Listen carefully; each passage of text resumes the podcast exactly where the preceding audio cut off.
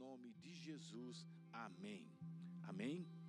Eu quero convidar você a abrir a sua Bíblia no Evangelho escrito por Lucas, Dr. Lucas, no capítulo 5.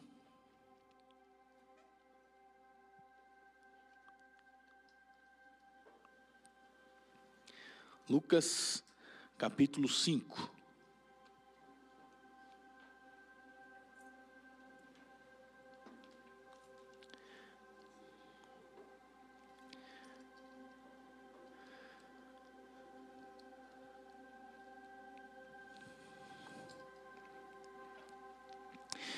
Lucas, capítulo 5, versículo 37, 38 e 39.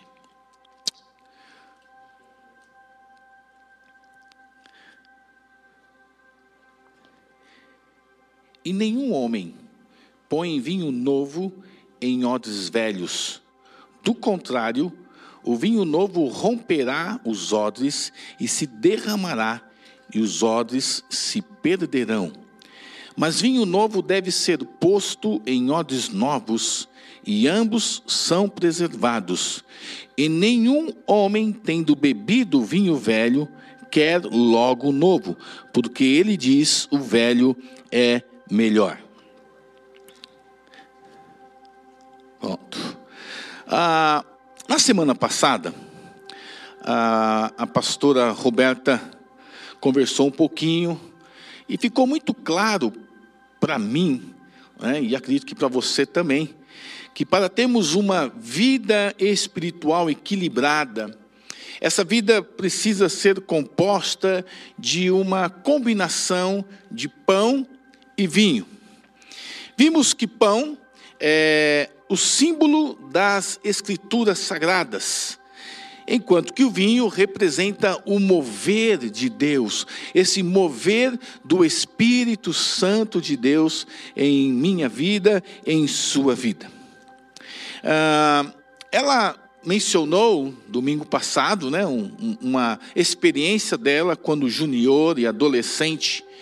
E quando ela estava falando sobre isso, eu estava pensando que comigo foi bem diferente. É? Eu só fui ouvir e aprender algo a respeito do Espírito Santo de Deus, assim com algo de verdade significativo. Eu já tinha ali meus quase 22 anos. Até então, eu frequentei igrejas desde pequenininho, mas eu não me lembro de nunca ouvir uma mensagem, um sermão, uma ministração que de verdade me ensinasse e falasse a respeito da pessoa do Espírito Santo, quem ele é e o que ele faz e a, as experiências que eu posso viver com ele.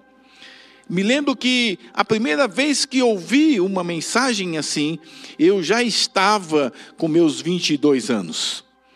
Então foi um tempo, né, longo, um tempo longo. Mas eu quero conversar um pouquinho sobre isto, com esse texto que nós lemos hoje aqui em Lucas, capítulo 5, falando sobre vinho novo, odres novos. Eu quero pensar isto, vinho novo em odres novos.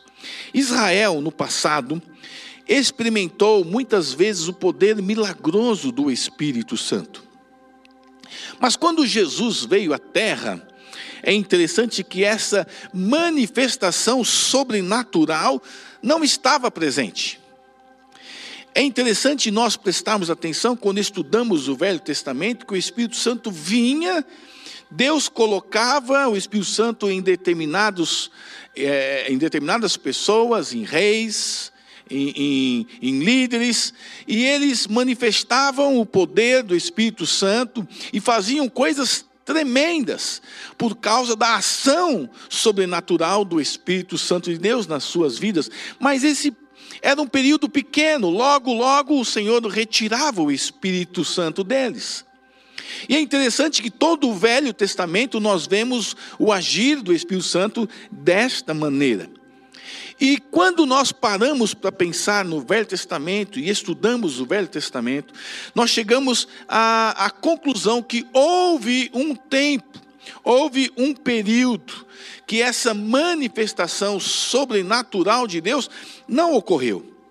E Jesus então veio à terra e ele veio restaurar esta, esta situação, ele veio restaurar o vinho do Espírito Santo ao seu povo.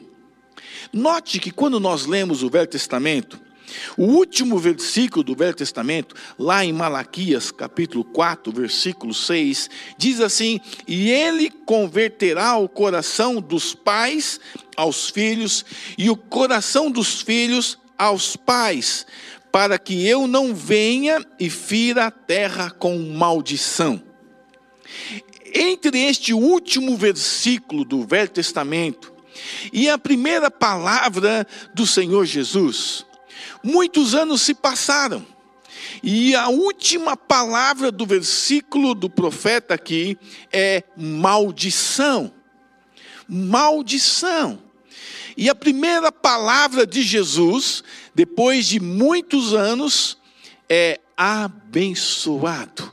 Lá no Sermão do Monte, nós não faz, não faz muito tempo que falamos sobre o Sermão do Monte, e ali, a primeira palavra que começa, Jesus dizendo: Abençoados são vocês.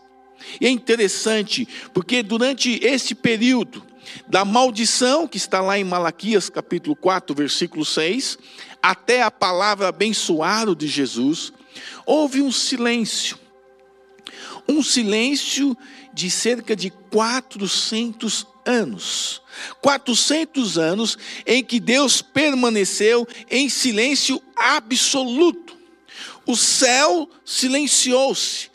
Não houve voz profética para a nação de Israel durante todo esse tempo. A última palavra do Velho Testamento, volto a lembrar, maldição. Enquanto a primeira palavra foi abençoado. Depois de os filhos de Israel terem suportado esses 40 anos de silêncio de Deus, ele enviou seu filho como uma solução para a maldição do Velho Testamento. Então foi exatamente neste momento que Deus plantou uma semente de si mesmo na humanidade. Essa semente veio na forma de uma criança, na forma de um bebê. O nome dele, Jesus Cristo. E aí a paternidade e a filiação foram modeladas pelo próprio Deus e tornaram-se então o padrão da igreja cristã. E aí então podemos entender o que Jesus está dizendo aqui em Lucas capítulo 5 o ordem novo deveria ser baseado em relacionamentos, muito mais do que regras, do que normas, do que regulamentos. Amados, a verdade era um fardo impossível de carregar, a lei era pesada demais antes de Jesus. Jesus então estava prestes a instituir uma nova aliança. A nova aliança estabeleceria um povo que não seria mais meros servos, mas agora seria a noiva de Jesus. Olha que coisa fantástica, quando nós conseguimos entender, estudando a palavra de Deus, o que é que está acontecendo aqui.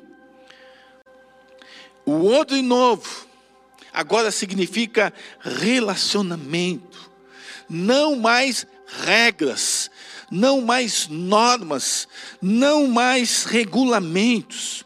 Por isso, Jesus institui, ele funda, ele organiza a igreja dele, a igreja cristã.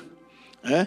Uma nação, uma nação toda que guardou durante anos as Escrituras, desde o tempo de Moisés, mas que não teve qualquer palavra profética ou mover de Deus por mais de 400 anos. Havia muito pão, a pastora frisou isso muito domingo passado. Havia muito pão, pão, pão, pão, mas nada do mover sobrenatural de Deus, nada de vinho. O povo estava ali como que engasgado de tanto pão, mas não havia nada de vinho. Absolutamente não havia nenhum relacionamento, nenhum conhecimento pessoal verdadeiro de Deus. Eles não tinham vinho. E é interessante pensarmos nisso, porque Jesus vem e o primeiro milagre que Jesus realiza é transformar água em vinho. Chegou o momento ali da festa que a Maria, mãe de Jesus, chega perto dele e diz: Olha, eles não têm vinho, acabou o vinho. E Jesus então chama os servos ali e ordena que esses servos encham seis grandes vasos, seis talhas que eram feitas de barro. O barro vem do pó. E a ideia aqui, queridos, é que este barro, este pó, somos nós. E Jesus então manda que esses, essa, essas talhas sejam cheias de água. E ele num toque. Eu não sei como foi esse milagre. Eu não sei se Jesus simplesmente olha para aquela água, estala o dedo, ou faz uma oração, ou simplesmente não faz nada, pega aquela água, coloca na boca, e no momento que aquela água entra na boca se torna em vinho, ou era branca a água e o vinho era branco, eu não sei. O que a Bíblia diz e o relato lá de João, capítulo 2, é que aquele vinho era o melhor vinho que já haviam tomado. Tudo isso está relacionado a esse mover, esta experiência que eu e você podemos viver com o Espírito Santo de Deus. No dia de Pentecostes, Jesus vem e derrama um vinho novo. Naquele momento, a nação de Israel só tinha pão, só tinha pão das Escrituras. E ele vem então e batiza a sua igreja com o Espírito Santo e acrescentou vinho ao pão. Era um odre novo para um dia novo era o início de uma era. Jesus estava dizendo ali, em outras palavras, é tempo de vivermos algo novo. Entra aqui em cena cristianismo. E é interessante quando nós paramos para pensar nisso, porque o vinho representa o mover de Deus. O odre o recipiente de couro, então é aquilo que contém o vinho, é aquilo que segura o vinho, é aquilo que guarda o vinho. Então, na nossa realidade hoje, é a estrutura ou é a forma sobre qual o mover de Deus é derramado. Então, querido, eu e você somos hoje esse ordem novo. E o Senhor Jesus vem e derrama sobre mim derrama sobre você, derrama sobre toda a terra. E o odre que representa eu e você é então cheio do Espírito Santo, de um vinho novo, de um mover novo na face da terra. A gente vê aqui uma transição então uma transição da antiga aliança, do Velho Testamento, para a nova aliança, o Novo Testamento. Deus havia preservado a nação de Israel desde os dias de Moisés. Deus entrega a Moisés a lei, mas com a vitória de Jesus na cruz, agora ele vem e derrama um vinho novo, o qual então vai se estender, não somente mais a uma nação, somente a um povo, mas vai se estender às nações de todo mundo, todo mundo agora é atingido, todo mundo pode receber esse mover sobrenatural de Deus. E para a gente entender isso, quando nós olhamos o Velho Testamento, vemos ali quando Deus chega para Abraão e faz uma promessa. Lá em Gênesis capítulo 2, versículo, capítulo 12, versículo 2 e versículo 3, nós temos ali a promessa que Deus faz a Abraão. Deus chama Abraão e fala: Olha, farei de ti uma grande nação, te abençoarei e engrandecerei o teu nome, e tu serás uma bênção abençoarei os que te abençoarem, e amaldiçoarei quem te amaldiçoar, e todas as famílias da terra serão abençoadas por meio de ti. Olha que promessa que Deus faz aqui a Abraão. E essa promessa pode ser dividida em duas partes. A primeira parte, de ti farei uma grande nação. E a segunda parte, por meio de ti, todas as famílias da terra serão abençoadas. E a primeira parte realmente ocorre. Abraão se torna pai de uma grande nação. Deus, por meio de Abraão, faz um povo especial. Vem então a nação de Israel. Essa era a promessa da nação de Israel. E junto com essa promessa da nação de Israel, vem a provisão, vem o cuidado de Deus, vem a religião judaica. Mas em segundo lugar, nós lemos que todas as famílias ou nações da terra seriam abençoadas através de Abraão. E aqui, amados, a, a, palavra lá no Velho Testamento já está mencionando e falando e apontando para Jesus. Jesus Cristo é a nova religião. A religião cristã agora vem para substituir o judaísmo.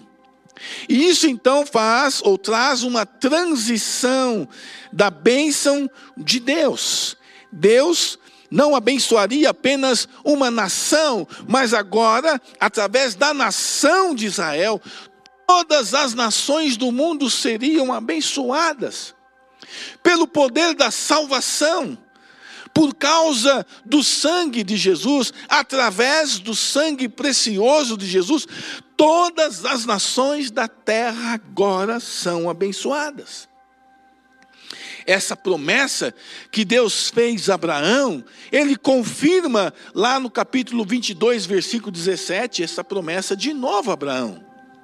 Ele diz ali: Com certeza te abençoarei e multiplicarei grandemente a tua descendência, como as estrelas do céu e como a areia do mar. Novamente, aqui podemos dividir essa promessa em duas partes. Porque areia fala de algo físico, algo natural, tem a ver com o Israel físico. Mas quando fala de estrelas do céu, ele está falando aqui de um Israel espiritual, de filhos espirituais de Abraão, que é o pai de todos os que vivem pela fé, Paulo fala bastante isso lá em sua epístola aos Romanos. Não podemos esquecer que Israel foi um povo escolhido por Deus. Deuteronômio capítulo 7, versículo 6 diz: Pois vocês são um povo santo para o Senhor, o seu Deus. O Senhor, o seu Deus, os escolheu dentre os povos da face da terra para ser o seu povo, o seu tesouro pessoal. Gente, é incrível como Deus fez isso. Deus então tinha um plano salvífico para a humanidade. E ele então escolhe um homem, faz dele uma grande nação, a nação de Israel é um povo escolhido, é um povo de propriedade exclusiva de Deus, diz o texto aqui, um povo santo. E é interessante, eu fico imaginando quando Deus chama Abraão e aquele povo começa a crescer, crescer, crescer e tornar-se de verdade uma grande nação. E Deus olha para aquele povo e diz: Eu tenho que colocar esse povo em algum lugar nesse planeta. E Deus então, lá do céu, ele olha para o planeta Terra e ele escolhe um lugar, e ele então vai e diz: Olha, eu vou pôr o meu povo neste lugar. E Deus, eu fico, eu fico imaginando isso. Deus vai e bota o indicador dele lá no nosso globo, e diz: Aqui eu vou colocar o meu povo. E onde Deus coloca o dedo, ali está o Mar Morto o Rio Jordão.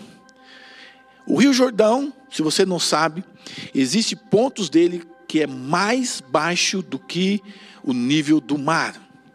O Mar Morto é o ponto mais baixo no nível do mar de todo lugar da face da terra. E Deus botou o dedo ali e disse: Aqui vai morar o meu povo, o povo de Israel. E através deste povo, Deus então faz e traz um novo povo. Esse Israel espiritual, que sou eu e é você. Esse Israel que agora não habita mais ali naquele território específico. Eu e você hoje somos o Israel de Deus. E Deus vem e toca em mim, toca em você, como ele tocou no globo terrestre. E a manifestação de Deus vem sobre a minha vida, sobre a sua vida. O vinho novo vem sobre nós e nós podemos coisas extraordinárias, porque a pessoa do Espírito Santo mora em nós. Quando nós olhamos tudo isso, e vemos que as três grandes religiões monoteístas da terra são o judaísmo, os judeus, os cristãos e os muçulmanos. Todos eles creem de verdade que Israel foi escolhido por Deus. Os muçulmanos creem nisso. A diferença dos muçulmanos e dos cristãos é que eles acreditam, né, colocam é, Ismael à frente de Isaac, como filho prometido. Mas todas essas três religiões, judaísmo, cristianismo e muçulmanos, acreditam de fato que Israel foi um povo escolhido por Deus. Agora, qual é o propósito disso? O propósito da bênção de Deus para Abraão era que através da semente dele, da semente de Abraão, da semente do próprio Deus, todas as nações da terra fossem abençoadas. Devido ao pecado de Adão, a única chance de salvação da humanidade seria o próprio Deus vir e redimir a terra. Não há, não havia outra solução a não ser se fosse assim. Então, nós lemos nas Escrituras que Deus torna-se homem. Deus escolheu Israel para seu filho nascer, e por meio dele, todas as nações poderiam conhecer Deus e receber a sua bênção.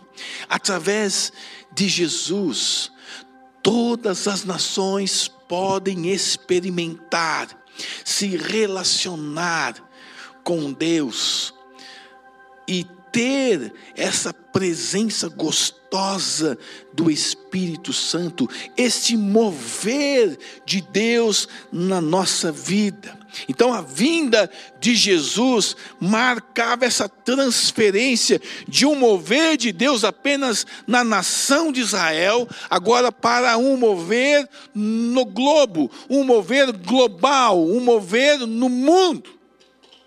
No Antigo Testamento, a salvação era para os judeus, Mas agora em Jesus, esta salvação é estendida a todo o mundo. Por isso nós lemos aqui: Mas põe-se vinho novo em recipiente de couro novo, em odre novo.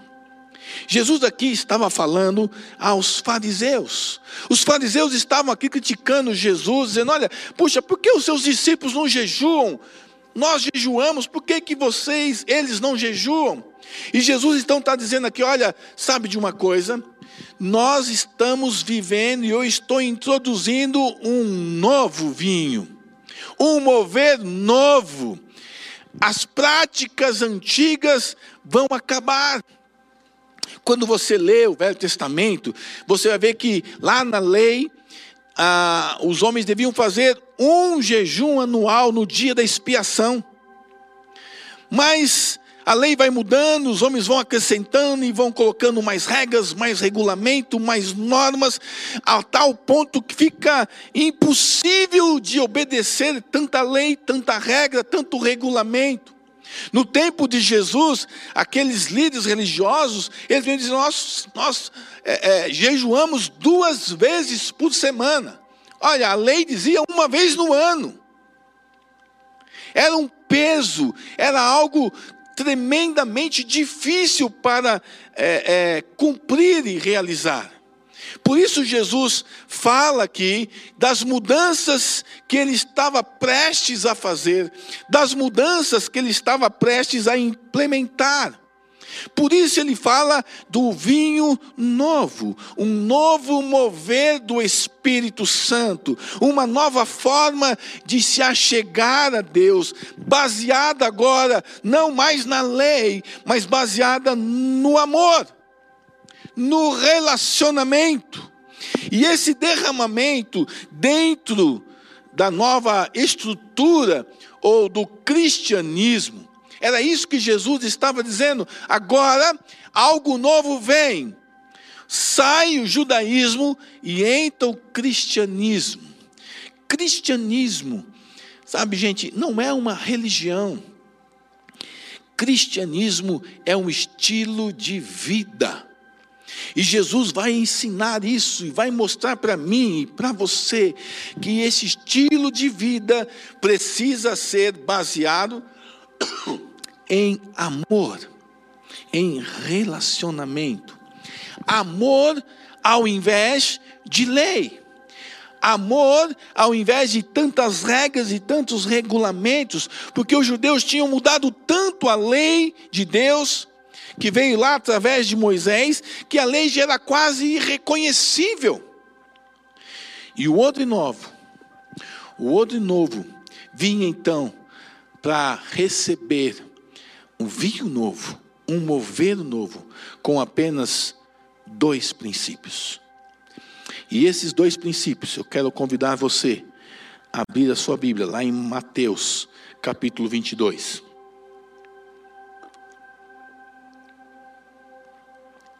Enquanto o odre velho era baseado na lei, essa lei que foi totalmente distorcida ao longo do tempo, pelos líderes religiosos, por aqueles que conheciam as Escrituras. A nova lei do odre novo, contudo, seria enraizada, e Jesus vai nos ensinar isso aqui em Mateus capítulo 22, no versículo 37. Ele diz assim: ó, Tu amarás o Senhor, teu Deus, de todo o teu coração, de toda a tua alma e de toda a tua mente. Este é o primeiro e grande mandamento. E o segundo é semelhante a este: tu amarás o teu próximo como a ti mesmo. Desses dois mandamentos dependem toda a lei e os profetas. Olha como Jesus vem para implementar um novo, um mover totalmente diferente e algo tão simples. Não havia mais a necessidade de você memorizar dezenas, centenas de regras e leis. Quando nós falamos de lei, muitas vezes vem à sua mente só os dez mandamentos, mas havia mais de 600 no Velho Testamento. E os líderes daquela época sabiam todos eles. E procuravam guardar todos eles. Mas também, se esquecesse um, já deixava de cumprir toda a lei. E Jesus então vem dizendo: Olha, é uma nova fase, é uma nova estação, é um novo ciclo agora. Por isso, Jesus fala: Olha, não dá para viver mais como vocês estão vivendo. E é interessante, quando nós lemos a Bíblia e vemos Jesus diante daquela figueira que não dava fruto por vários anos, e Jesus vem e amaldiçoa aquela figueira, e aquela figueira então morre. E Jesus fala agora de uma oliveira, e fala que pessoas podem ser ali enxertadas na oliveira. E quando nós lemos, e Paulo fala bastante sobre isso, de sermos enxertados, gente, pessoas de todos os lugares, de todas as nações, frutificam e são enxertadas. Judeus que vão sendo salvos podem ser enxertados nessa oliveira, porque o objetivo é dar fruto e muitos frutos. Esta era a igreja cristã que foi inaugurada no dia de Pentecostes. E daquele momento em diante, a forma de Deus lidar com o seu povo mudou. Mudou porque já não tinha mais necessidade de um sistema sacrificial temporário. Animais tinham que ser mortos diariamente para que o perdão dos pecados fosse dado à, nação, aos, ao, a cada homem. E é interessante que eram muitas regras, muitas normas, é, cuidados que deviam tomar por conta desse sacrifício. Nós, quando estudamos a Páscoa, por exemplo, você lembra que é, um homem, o líder da família, tinha que escolher um, um animal, um cordeirinho, e ele, do décimo dia até o décimo quarto dia, ele devia observar aquele animal, olhar com cuidado para ver se não tinha defeito, se era perfeito, porque o animal que ia ser sacrificado por ocasião da Páscoa devia ser perfeito. E aí vem Jesus, e certa vez João estava ali batizando, e Jesus chega e ele fala: Olha, vem aí o Cordeiro de Deus que tira o pecado da humanidade. O Cordeiro de Deus, a ideia é, ele seria sacrificado, e o sangue de Jesus se tornara o único sacrifício necessário. Nunca mais um animal precisava ser sacrificado. Jesus veio e cumpriu a lei e se tornou a entrada para esse eterno relacionamento com o Pai. Jesus, quando veio à terra, ele anunciou lá em João capítulo 14, versículo 6: Eu sou o caminho, a verdade e a vida, e ninguém vem ao Pai a não ser por mim. Jesus ó, ninguém chega ao Pai a não ser por mim. Ninguém mais poderia se aproximar de Deus através da religião ou de um sistema de sacrifício de animais. O único meio de se achegar a Deus era através de Jesus. E aí está, queridos, o grande segredo. Jesus veio e mudou a história. Jesus veio e inaugurou uma nova era. O cristianismo agora não é uma religião, mas um estilo de vida. Por isso eu tenho dito nessa, nessa série de estudos, tenho comentado com alguns aí, quando nós falamos da presença sobrenatural, do enchimento do Espírito Santo. É gostoso sabermos que o Espírito Santo está em nós, que nós somos habitação, somos casa.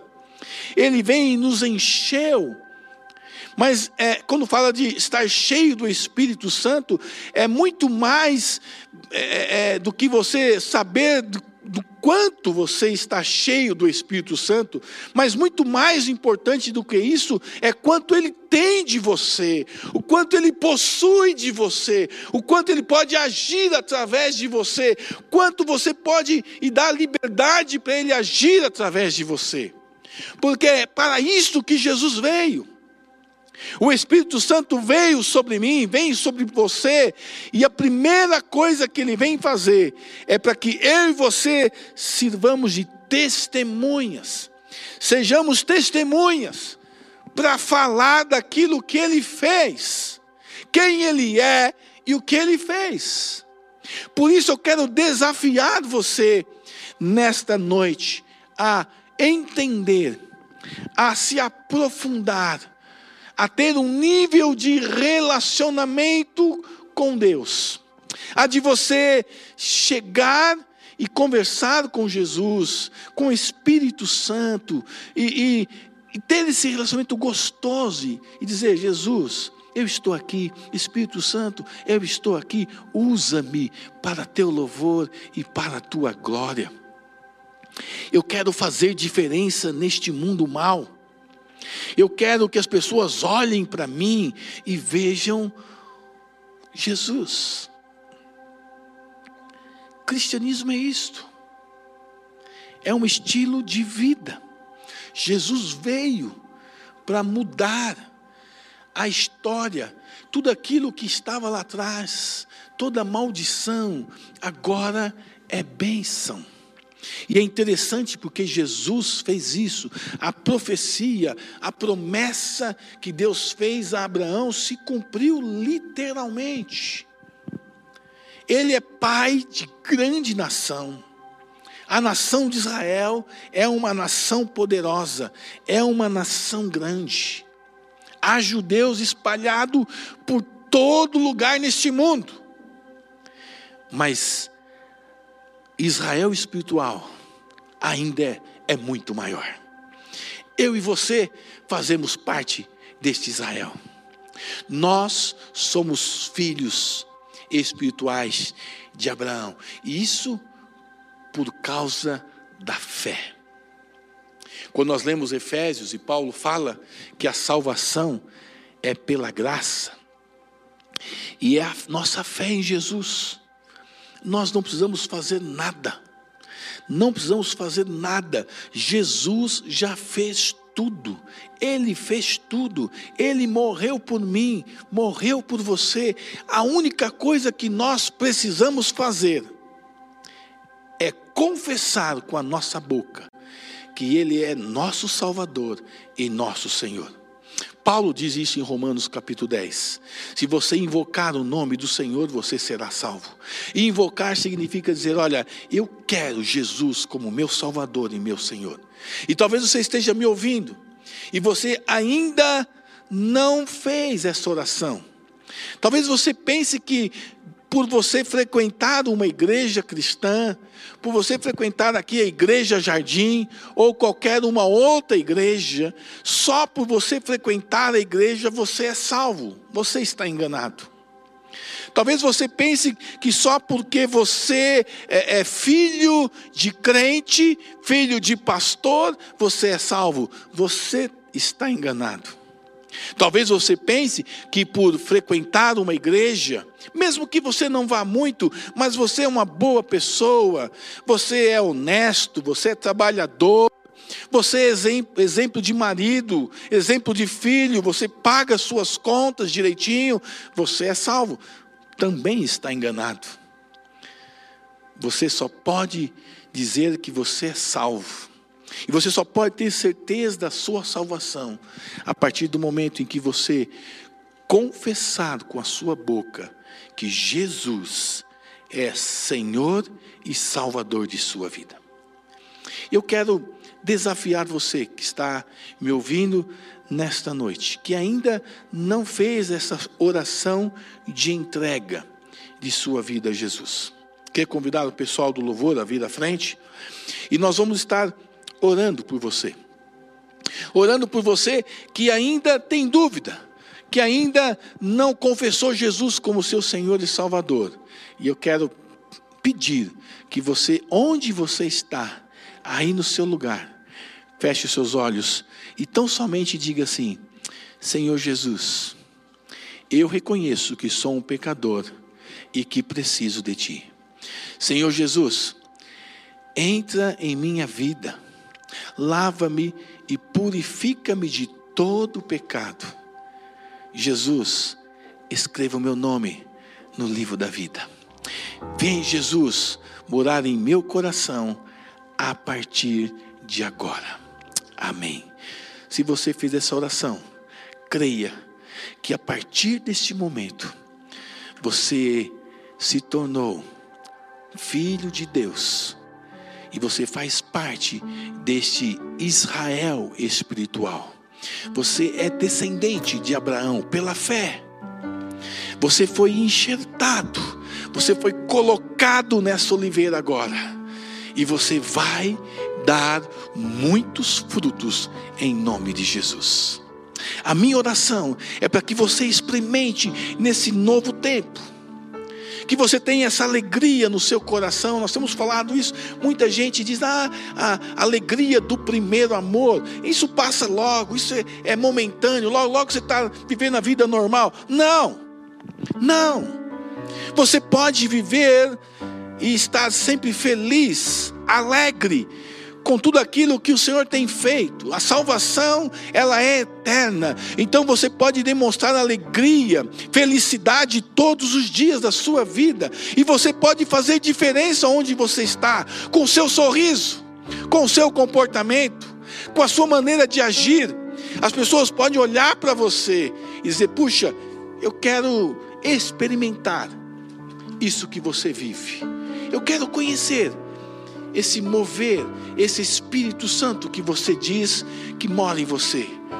E você pode levá-lo até a ter um encontro com Jesus através de um olhar, através de um abraço.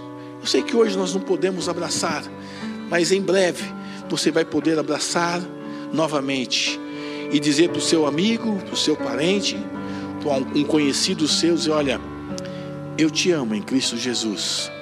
Jesus ama você e Ele quer mudar a sua vida. Ele quer que você abandone este estilo de vida que você tem e experimente esse vinho novo, esse mover sobrenatural de Deus. Permita que o Espírito Santo te tenha por completo. Permita que o Espírito Santo trabalhe em você. Dê liberdade a Ele para agir em sua vida e você vai experimentar coisas incríveis no nome de Jesus. Que Deus abençoe a sua vida. Nós vamos adorar ao Senhor com um cântico. E depois desse cântico, a pastora vai estar aqui e ela também vai estar orando por você. E eu sei que desafiando você a ter de verdade essa intimidade esse relacionamento gostoso com a pessoa de nosso Senhor Jesus.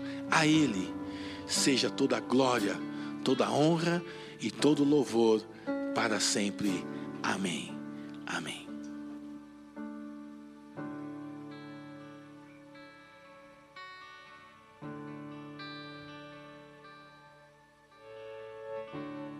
Vem me visitar hoje aqui.